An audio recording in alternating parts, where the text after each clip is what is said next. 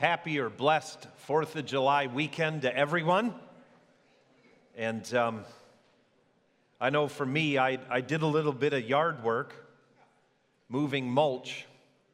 And I've discovered that there are leg muscles that pastors never use until they mulch their yard. And I was struggling to walk up the steps earlier. There's the confession of a 51 year old man. I'm young yet. Thank you. I appreciate that. I remember, do you remember when you were like 18 and you meet someone that was 50 and you're thinking, that dude's ancient? You ever do that? And now you're 50 and you go, ah, it's nothing. That's like being 18 all over again, right? I don't know why I'm talking about this, but what we are supposed to be talking about this morning is talking about follow Jesus, John 3:16. Follow Jesus, John 3:16. The mission or the vision of City Church is simple: follow Jesus, serve others. If you read the Newer Testament, it becomes absolutely clear that that is what the Christian life is about. Follow Jesus, serve others. And so when you look at the Newer Testament, you discover that that's what Christ calls everyone to do. Now, inside of that, there's a lot of stuff. There's worship, we just worship. There's fellowship.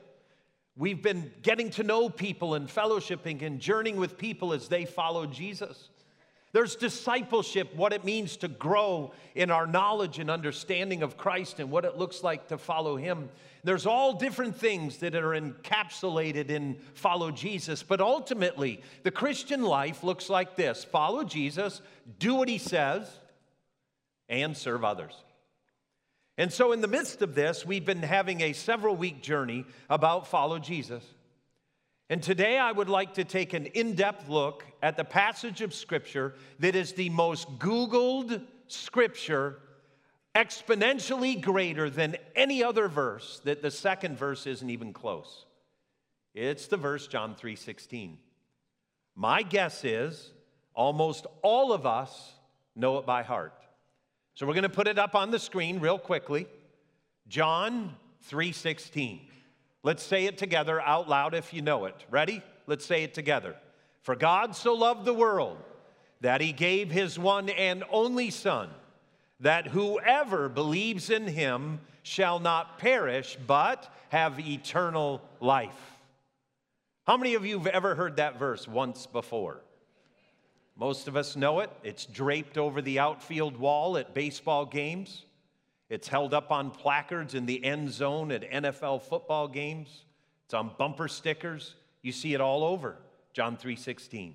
It literally is the most famous verse of the Bible. Now, as followers of Jesus though, what does that verse really say? What does it say? And so, what I want to do with us this morning is we're going to take an in depth look at the story in which that verse appears. Because one of the most dangerous things we can ever do as a follower of Jesus is grab a verse out of Scripture and just kind of cling to that verse in isolation. We need to look at it in context. By and large, what we normally say is make sure when you have a verse, that you read the verse, the three verses prior and the three after. But what we've got this morning is this incredible biblical story in which John 3:16 is taken from or we find it embedded in. So what we're going to do is we're going to read the entire story in just a few moments. Before we do, there's sort of three things we're going to need to know before we read. Normally, what I'll do is I'll read the text, I'll stop, I'll explain it, and read it some more. But I think it's more advantageous for this verse for us to understand three things before we read, beginning in John chapter 3, verse 1.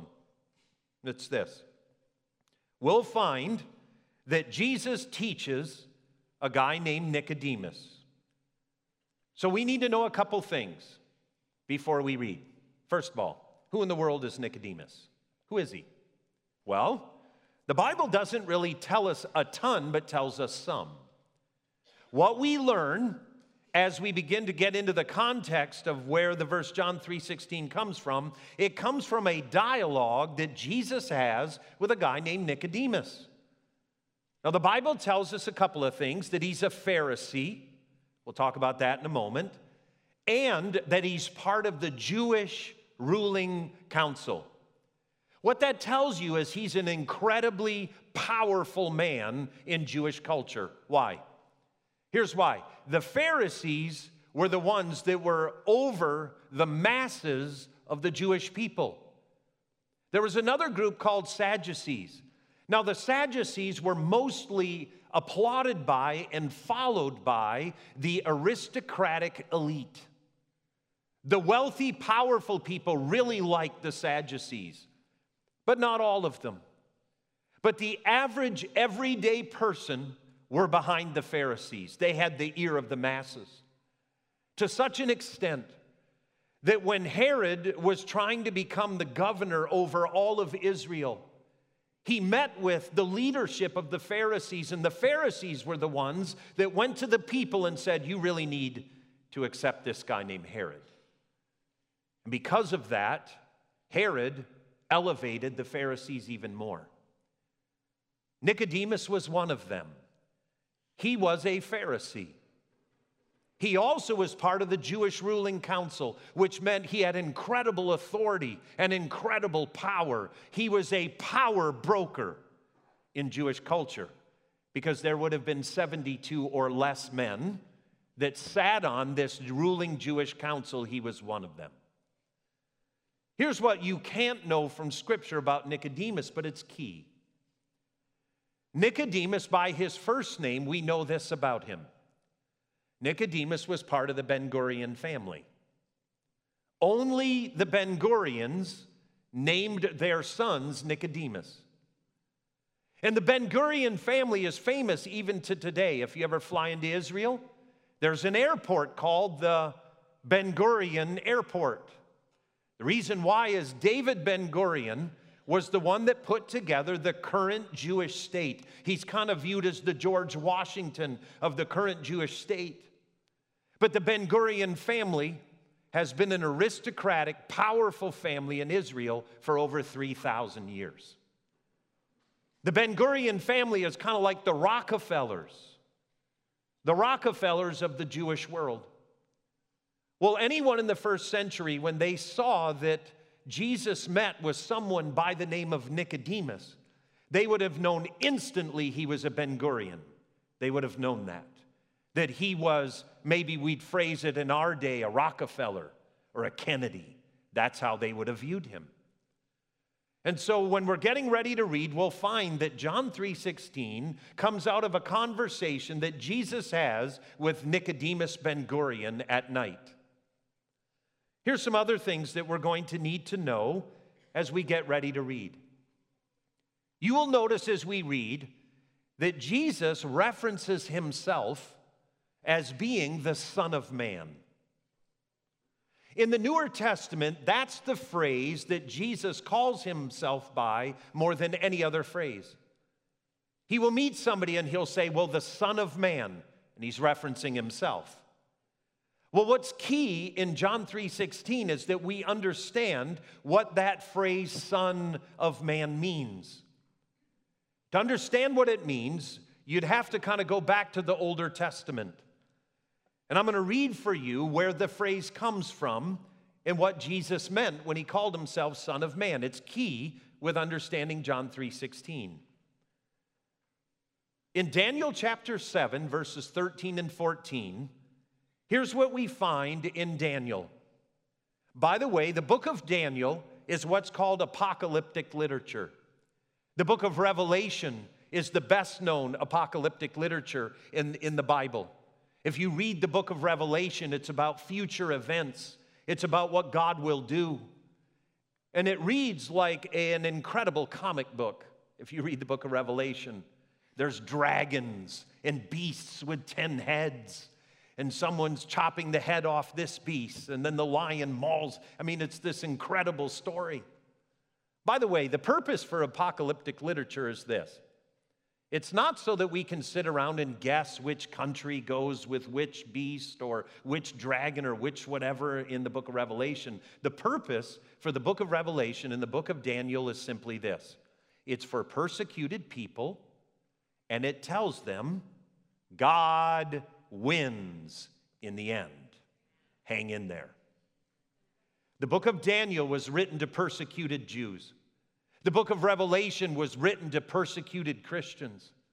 So, the purpose for this literature is to let people know God wins in the end.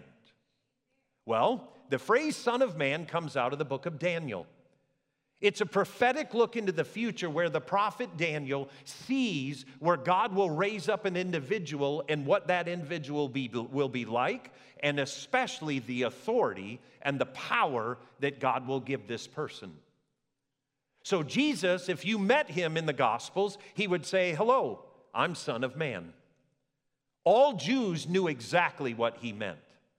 So now we need to know as well if we're going to understand John 3:16. So Daniel chapter 7 verses 13 and 14 says this. Daniel speaking here prophetically says, "In my vision at night I looked, and there was one before me like a son of man." That's where it comes from.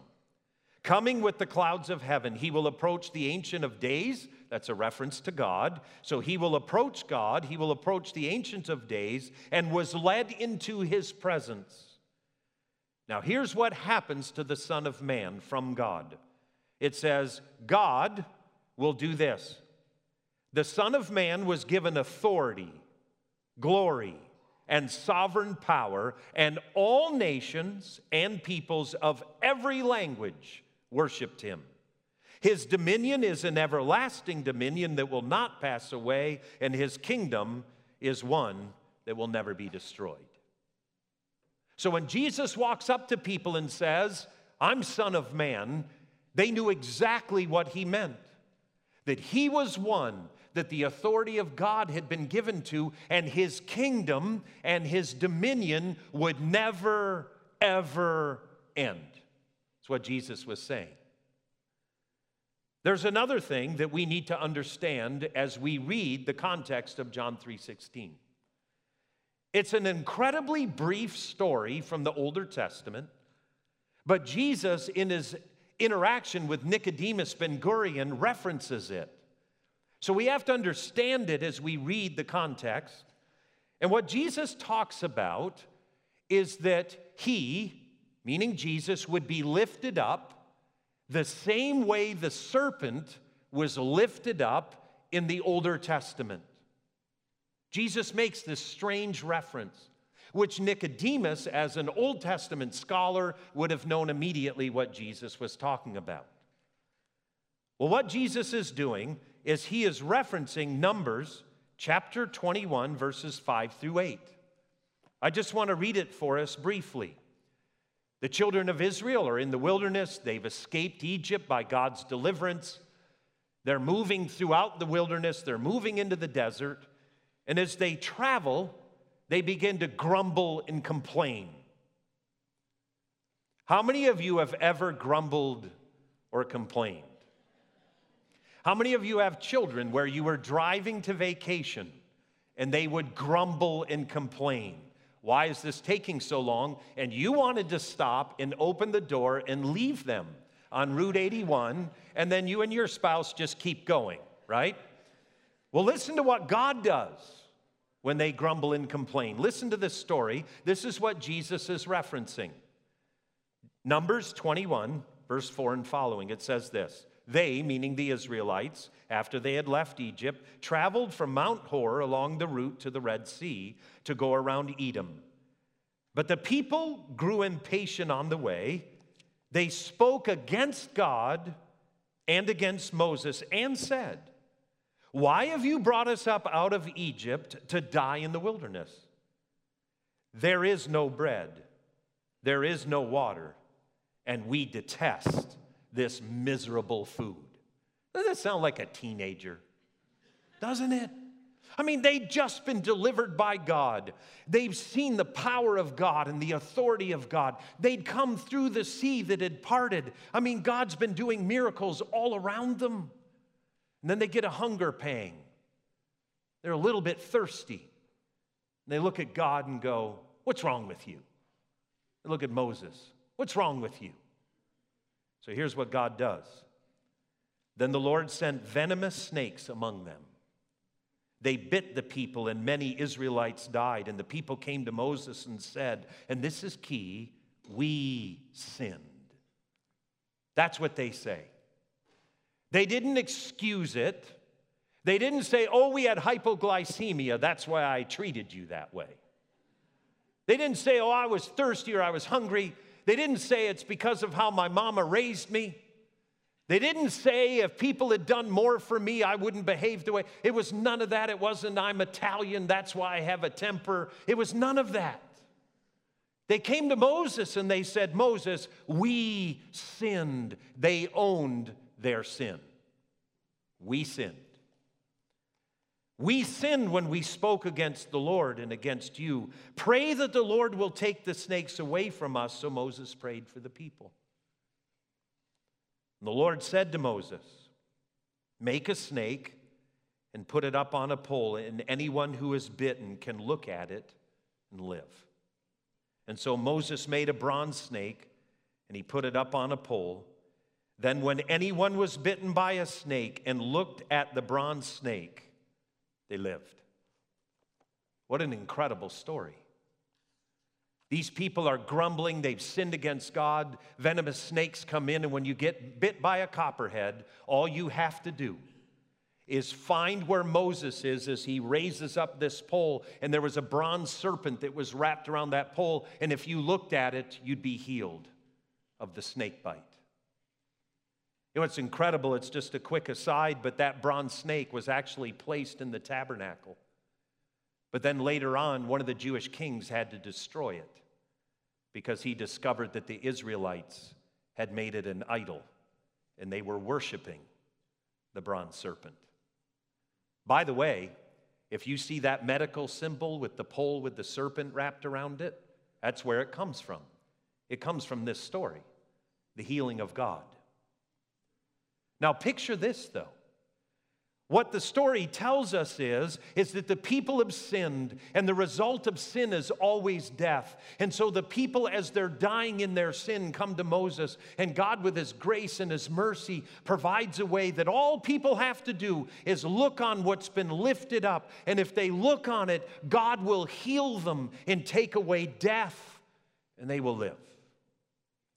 And so remember these three things. Remember who Nicodemus is that he is Nicodemus Ben Gurion. He's a powerful, wealthy, highly educated man from an aristocratic family. Remember that when you read Son of Man, it's a prophetic projection of the book of Daniel into the future that one will come and God will give him authority and power, and his kingdom will never, never end. And then remember the story from the book of Numbers, chapter 21, about if this thing is lifted up and people look to it, they will live. Sin that has bitten them will lose its potency and they'll survive. Now let's read John chapter 3. It's a long story, but please, if you wouldn't mind, stay awake and read with me. I'll read out loud. The text will be on the screen, or you can read along in your Bible or on your smartphone. Here's what the scripture tells us Jesus teaches Nicodemus. Now, there was a Pharisee, a man named Nicodemus, who was a member of the Jewish ruling council.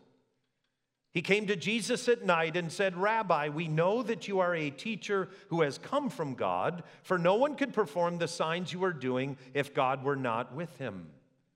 Jesus has been doing miracles. Nicodemus is a Pharisee, is a religious leader, knew about these, and so he comes to Christ. He says to Jesus, God is with you. You're a teacher, and God is with you.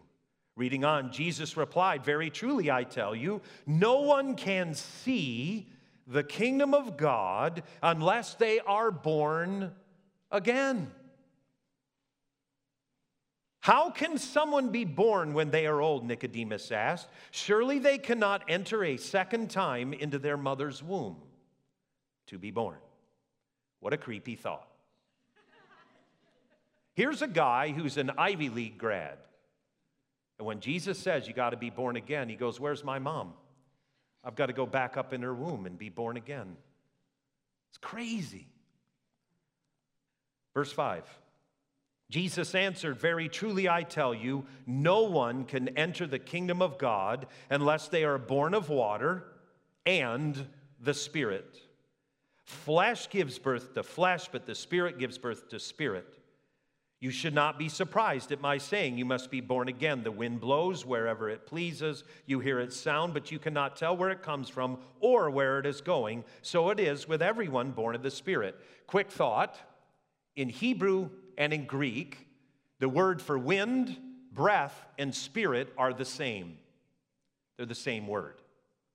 So, where it says the wind blows where it will, Jesus is using a natural thing to try to elevate Nicodemus's understanding. But wind and spirit are the same word. Reading on. How can this be? Nicodemus asked, verse 10. You are Israel's teacher, said Jesus, and you don't understand these things? Very truly, I tell you, we speak of what we know and we testify to what we have seen, but still you people do not accept our testimony. I have spoken to you of earthly things or of natural things, and you do not believe. How then will you believe if I speak of heavenly things? No one has ever gone into heaven except the one who came from heaven. And what's the next phrase? The Son of Man. That's what Jesus calls himself from the book of Daniel. Reading on, verse 14. Just as Moses lifted up the snake in the wilderness, so the Son of Man must be lifted up, that everyone who believes may have eternal life in him. Verse 16, most famous verse in all of the Bible. For God so loved the world that he gave his one and only Son, that whoever believes in him shall not perish, but have eternal life. For God did not send his Son into the world to condemn the world but to save the world through him. John 3:16 is embedded in a dialogue that Jesus has with an aristocratic, wealthy, powerful Jewish leader. And from that we get that incredible verse, for God so loved the world that whosoever would believe in him would have everlasting life and would never perish. What an incredible verse. But here we have Nicodemus. Nicodemus comes to Jesus at night. Why? Because he has a lot to lose. He has a ton to lose. He's a Jewish leader, and he doesn't want to visit Jesus during the day.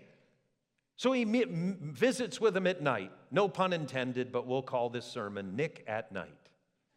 There we go, for you Nickelodeon fans that had children and you sat in front of that TV set and watched Nickelodeon. I don't understand how any child liked Nickelodeon, but they all did. But Nick at night. He comes at night and he says to Jesus, I know God is with you. And then Jesus responds to him, and this is very, very critical. John 3 3. Jesus replied, Very truly I tell you, no one can see the kingdom of God unless they are born again. And Nicodemus says, Do I have to go find my mother and go back into her womb and come out again? Now, I want you to notice the footnote in every Bible that's here that leads you to the bottom of your page after those words born again. By the way, this is the only place in Scripture where the term born again is. And yet there's a whole movement behind being a born again Christian. This is the only place it's mentioned. But I want you to notice something in your footnote under verse 3. It says this The Greek for again also means from above. It can mean one of two things. It can either mean born again or what? Born from above. It can mean either one. Now, how you hear it depends on your vantage point towards God, and that's what trips up Nicodemus. You see, when someone says a phrase, your paradigm, your approach, your view allows you or forces you to translate what's said in a certain way. Let me give you an example. About 18 and a half years ago, I visited City Church. I was on a vacation in Williamsburg, And a friend of mine had reached out to me and said that City Church was looking for a pastor, so I thought I would sneak in on a Wednesday night and just check out the church. So my wife and I came over from Williamsburg and we were going to do this kind of incognito. But I was looking for 1010 East Rio Road. You see, Rio Road is spelled R I O. How many of you know for sure that's Rio? Everywhere in the world but Charlottesville. That's Rio. So didn't have a maps program, didn't have a smartphone, couldn't find it. So I pulled into a gas station and I said to the guy, I'm looking for 1010 East Rio Road. You know what he said? You ain't from around here, are you? I said, No, I'm not. He said, That's Rio Road. And I didn't say this, but I was thinking, have you ever heard of the Rio Grande? No. You've heard of the Rio Grande. Have you ever heard of Rio de Janeiro? No. But you've heard of Rio de Janeiro. And I just, you know, and the idea was, though, and this was key, he knew I was not from here. Because when I said the word, I didn't have the same context. I didn't have the right paradigm. I didn't have the right view. And so he knew instantly I wasn't from here. Listen. When Jesus says the words born again, when he uses that Greek phrase that can be translated born again or born from above, Nicodemus takes it as born again, not born from above. And then he says the dumbest thing in all of Scripture. He says, Smart guy, do I have to go back into my mom's womb and come out again? In other words, born a second time or born again. And then Jesus moves, and everything he says is an attempt to shift Nicodemus from a natural perspective of Jesus to a supernatural one. He begins to talk about the Spirit and the wind and being born not just of water, which is natural birth, but also being born of spirit, which is a supernatural birth. And he shifts and begins to talk about how the wind blows, and the wind is synonymous with spirit. And he's trying to elevate Nicodemus's look into Jesus because at that point, Nicodemus's view of Jesus was just natural. And so here's what I'd like to say about Jesus. If you approach Jesus only in the natural, you will never find him. You have to approach him spiritually. We must be open to the things of the Spirit. We live in a touch and see culture. That's not how faith works. Faith is about not seeing and yet believing. And you see the reason why that Nicodemus was coming with a natural perspective. Let me explain to you how you became a Jew. You ready? You were born one. You were born a Jew. You were born into the right family, one of the 12 tribes of Israel, one of the 12 tribes of Abraham's sons, and you were born into that family. Now you could become a Jew from the outside, but you were never really viewed as a full Jew unless you were born into the right family. And so following God to a Jew was natural. You were born into one of the 12 families, into one of the 12 tribes. And then all of a sudden, Jesus shows up and he says to Nicodemus how the kingdom works is not by natural birth, but supernatural birth. It's how this works. And really, what Jesus is trying to say to anyone who would listen is this whoever believes will have eternal life. Whoever believes will have eternal life if you believe in Jesus. It's not about being born into the right family.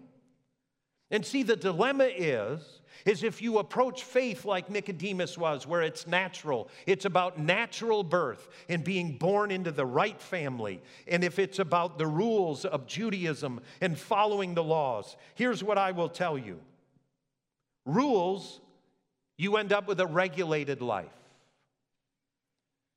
But if you understand what Jesus was really saying, not born again, but born from above, when you understand that, you understand that this birth is a spiritual one. It's about relationship and it's about freedom. Because if you view the Christian faith naturally, you will end up moving towards rules. And when you move towards rules, you will end up in bondage. But when you understand that John 3:16 is telling us it's a spiritual birth for anyone who would come to Jesus, then literally I can be freed up from myself. Listen, how awesome it is to think that on this Freedom 4th of July weekend, you can be freed up from yourself. I need that. You need that. But then also remember that Jesus says in this story, He says to Nicodemus, Listen, Nicodemus, I will be lifted up the same way the bronze serpent was lifted up with Moses, and whoever looks unto me will have everlasting life. But what does that tell us? That tells us that my problem is a spiritual one, and that spiritual problem is sin. It's about sin. Am I willing to look at my life spiritually and not blame my parents, not blame my boss, not blame how I was raised, blame what I do have, blame what I don't have. But am I willing to look at my life and say, Pete Hartwig has sinned? And once I've sinned, then the venom of sin is in me, and it always brings death. But God, by His grace, sent His Son, that if you would look at Him as He was lifted up, in other words, look at him while he's on the cross and recognize that he did that for me and I'm the sinner and he's not. But if I would be willing to look at my sin, look at me spiritually, get beyond the natural and look at me spiritually, and then look at Jesus, he's not just a good teacher, he is the Son of God. He's the fulfillment of the prophecies of Daniel that God would give a new kingdom and a new way of doing things to someone, and his kingdom would never end. And that I don't have to be born into the right family naturally. What God calls me to do is look at Jesus as he is lifted up and recognize that he's on the cross for me. John 3:16 makes no sense unless we understand these things that that verse is within the context of Moses and the serpent, sin and the venom of the serpent, sin and death. And then the Apostle Paul, who was as well a Pharisee, just like Nicodemus tells us this in Romans 3 23 24. For all have sinned and fall short of the glory of God, and all are justified freely by his grace through the redemption that came by Christ Jesus. All have sinned, but all have the opportunity to be justified freely by his grace. In other words, back to Nicodemus, if I look at the Christian life, naturally it'll become rules, and rules lead you back into bondage. But if we understand that what Jesus was really not saying was be born again, but what he was saying was be born from above, be born spiritually, be born anew. And if I recognize that, then all of a sudden the Christian life is about the power of the Holy Spirit, and it's about God working in me and through me to be a follower of Jesus. Then last, John 3 16. Let's put John 3:16 back up on the screen if we could. John 3:16 tells us so clearly. For God so loved the world that he gave his one and only son that whoever believes in him shall not perish but have everlasting life. What an incredible verse. I want to tell you a little something. I think on the one hand, that you will notice that John 3:16 follows after the quotations of Jesus. This, to many, is commentary that John, the writer of this gospel, puts in there. And I can picture John writing, For God so loved the world that he gave his one and only begotten Son. And I just feel like in my spirit, John was shouting at everyone like Nicodemus Nicodemus, you're missing it. This is about spiritual birth through Christ, and it's about new life, and it's about freedom in Jesus. It's what it's for. So when I look at this as a follower of Jesus, I have to say to myself, have I really said yes to Jesus? Have I really done this? My grandmother can't say yes to Jesus for me. My friend can't say yes to Jesus for me. The person that brought me to City Church this morning, they cannot say yes to Jesus for me. But everyone's welcome. Have I said yes to Jesus? Because God, in His love, sent His Son to die on the cross. That's a kind of love that is radical in Western culture. It's radical. That in love, Jesus dies on the cross. It puts a whole new dimension to love. And I think one of the things that John wants you to know and me to know and Nicodemus to know is that everything that we're talking about is because of love. It's about God's love for you and God's love for me. And God knows that I'm in trouble. And He gives me what I really need. And that is forgiveness and deliverance from sin because sin is killing me and the venom of sin has bitten me. You would say, but man, I wish God would give me something else. But He knows what you need. I remember when 18 years ago, my wife and I bought a house here in Charlottesville. My parents came to visit, and it was my birthday. And my mom said, I got you something for your birthday and it was a washer dryer. And I thought, I didn't ask for a washer dryer, but that's what she gave me. You want to know why? My mom loves me, and she knew what I needed. Same with God. God knows what I need.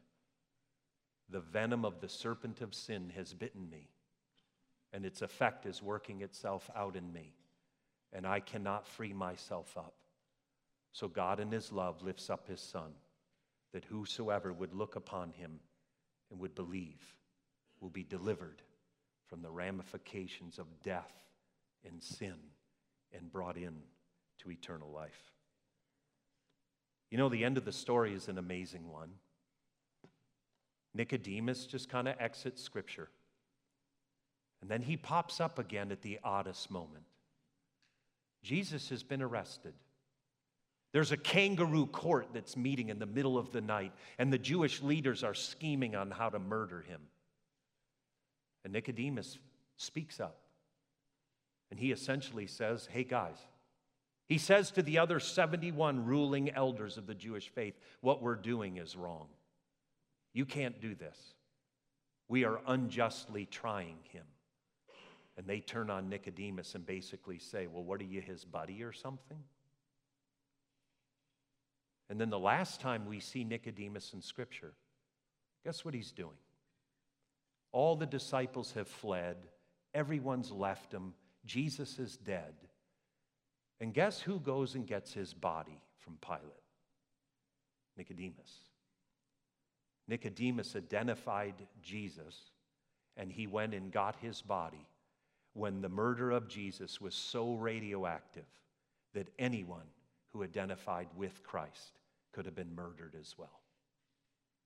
But Nicodemus stood up for Jesus, and then he went and got his body, and he lovingly collected Christ's corpse, and he placed him in his buddy's tomb. And his buddy's name was Joseph of Arimathea. So in the end, Nicodemus stood for Jesus. He understood what Jesus was trying to teach him. And I believe with all my heart that he was not born again but he was born from above, that his spirit had been transformed by Christ. Let's stand together as we close.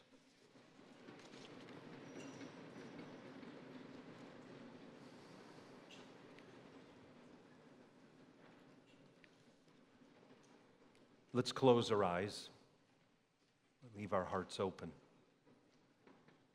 For God so loved the world that he gave his one and only Son, that whoever believes in him shall not perish but have eternal life. Do you have eternal life?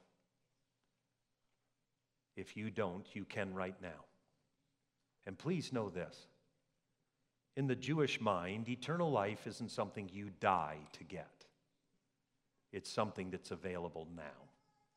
You live in eternal life now.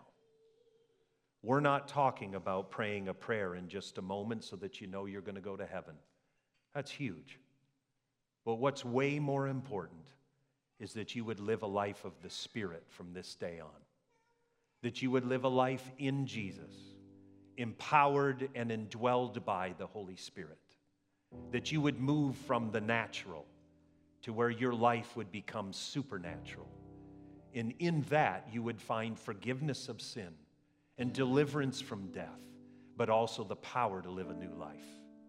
That's what it means to be born again, to be born from above.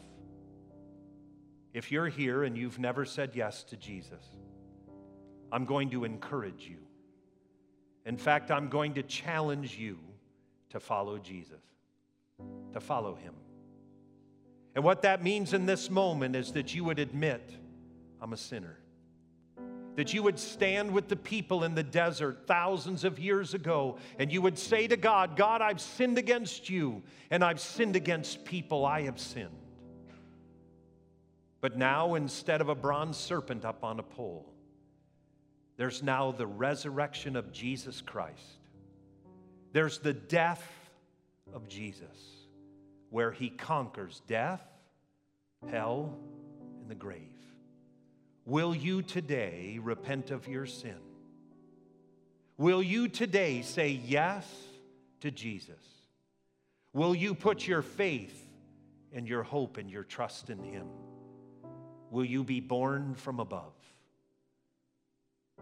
If that's you, and you know that you need to do this, and the Holy Spirit is working on your heart and on your life, you don't have to be born into the right family. It's not about following rules. This is about surrendering our lives to Jesus and to saying yes to Him and following Him. If that's you, I'd encourage you to repeat silently or quietly in your heart the following prayer that you would direct it to Jesus and you would direct it to God the Father and you would direct this prayer to the Holy Spirit. And the prayer would go like this Dear God, I've sinned. I've sinned against people, but most importantly, I've sinned against you. God, I understand that the venom of sin is in me and it brings death spiritually. It brings death relationally, and it brings death physically in my life. God, there's nothing I can do. So now I turn to you. I turn to you and what you've done through your son Jesus for me. And I look at Jesus on the cross and I receive that work for me. I repent of my sin that caused him to go there for me. But now, because of your love and your grace, I accept what Jesus Christ has done on the cross for me. I say yes to Jesus. Jesus, forgive me. Jesus, cleanse me. And Holy Spirit, I now, I now ask that you would live inside of my life, that I would be born from above, that I would have new life. I pray for this and I believe for this in Jesus' name. In Jesus' name. In Jesus' name. Amen. Let's worship together for a moment.